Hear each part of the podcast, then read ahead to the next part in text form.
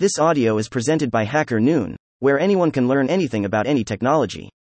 Without a Stick and a Carrot, Three Life Hacks for Managing a Team, by Vitaliya Letnitskaya. Regular meetings and daily stand-ups are good for team workflow, there's no doubt about that.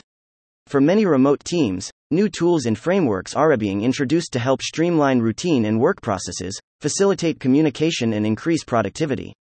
And it's becoming increasingly important to keep your team motivated without using a carrot and stick approach that puts employees at risk of a nervous breakdown or burnout.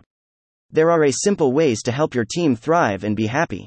Here are three unconventional life hacks that I use myself, and that definitely work. Introduce a forced day off winking face. Work well, but don't know how to rest.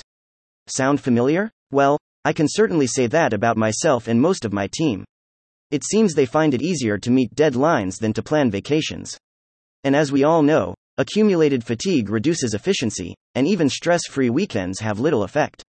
For this reason, I've adopted the practice of forced vacation. This is a day off that I give to a person without giving them prior notice. I send a funny certificate with a checklist of duties for the day. Eat right, sleep well, take a walk, breathe fresh air, and relax. Everything is strict. The certificate is cancelled when the person begins to respond to emails and messages. At the same time, it is important that the certificate be issued regardless of how hard the employee has worked, because it should not encourage them to work even harder, but rather convey the idea that everyone needs a break. Even if they are not tired and feel perfectly fine. That's why everyone on the team gets a forced day off every three weeks or so.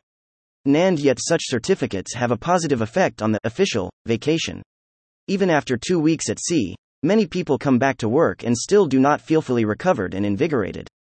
This is because we often do not accumulate resources on the plus side, energy, inspiration, and health, while on vacation, but rather go to zero, so to speak, in terms of resources. And that's at best. Sometimes we go from conditional minus forty to plus ten points. And therefore, every person needs many small vacations to learn, systematically regain strength and enthusiasm and not fall into the state of, I hate my work, and, please, I need a doctor.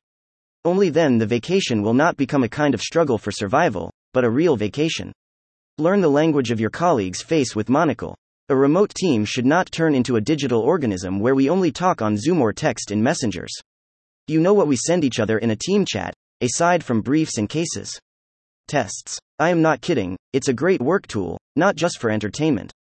There are many different personality topologies. For example, if you take a forty-question test and find out that you are, as it turns out, some kind of philosopher or magician. But you need it to get to know your colleagues better, not for self-study.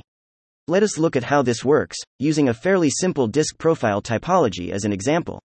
Imagine a circle divided into four sectors: dominance, influence, stability, and compliance. Red circle D, red. They are achievers and leaders who are all about performance, difficult tasks, and competition. Straightforward in expression and successful in results, they are not always diplomatic. Therefore, they are not good team players as they consider others a resource for completing the task. Yellow circle I, yellow. They are team players who are responsible for the idea, love attention and know how to inspire others. Such employees are attracted by novelty and that is why they often struggle to bring the process to the final result. For such people it is difficult to delve into details, to analyze numbers, processes or documents. Green circle S, green. They are sensitive, very perceptive and pay close attention to details. They naturally play the role of glue in the team, but never know how to say no. Blue circle C, blue. They believe the world is logical and rational, love diagrams, regular patterns, a clear roadmap and expected results. Their weakness is communication skills and perception of innovation. After the test, you will understand the patterns of their behavior and adjust the language you speak with each person on your team. For example, with a D person, you need to be clear whether you are giving them a task or feedback. In contrast, with an S person, you should have a long and detailed conversation that focuses on the team's results. Of course, there are no pure psychotypes, but recognizing them and their characteristics will help you work more effectively and humanely. Host casual team building events. Partying face. What do you think of when you hear of team building? Basically, it is an official company party with trivia games and an evening buffet. Slides about the team's annual or quarterly success, or the classic Secret Santa. They are all good. However, real team building is not about formal things. It's about the little things that unite your team. Playing games every Friday after work, texting each other memes, talking about travel instead of discussing office matters. N equals equals here is a list of my favorite non-serious team building activities equals equals. N, N asterisk asterisk one. Three facts about yourself. Friday night one of the team members throws a question into the chat. Name your three favorite movies, embarrassing moments in your life, strangest dishes you have tried, unexpected facts about yourself, et cetera. Generally, anything. One can go a step further and ask extended questions. It's a bit therapeutic and always fun. With these questions you can cover three things at once. Calm down at the end of the work week. Reward yourself with simple and fun entertainment. Get to know each other better. Dot. two. five o'clock. These meetings work perfectly without tea.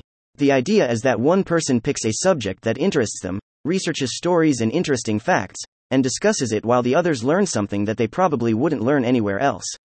N three. Warm moments that you create yourself, and always keep in mind that the individuals working with you and seated on the other side of the screen are real people with interests, objectives, and good and bad days.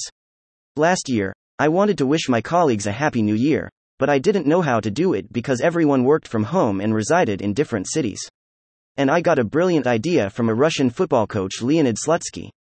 He once prepared a handwritten letter with unique wishes for each player and sent it by mail on New Year's Eve. So I bought envelopes and paper and wrote a personal letter for everyone. The team claims to save these letters, but I'm not sure if I should believe them or not. To create those warm moments, you are free to select anything that fits the culture and values of your team. And thank you for listening to this Hacker Noon story, read by Artificial Intelligence. Visit hacker noon dot com to read, write, learn and publish. Dot.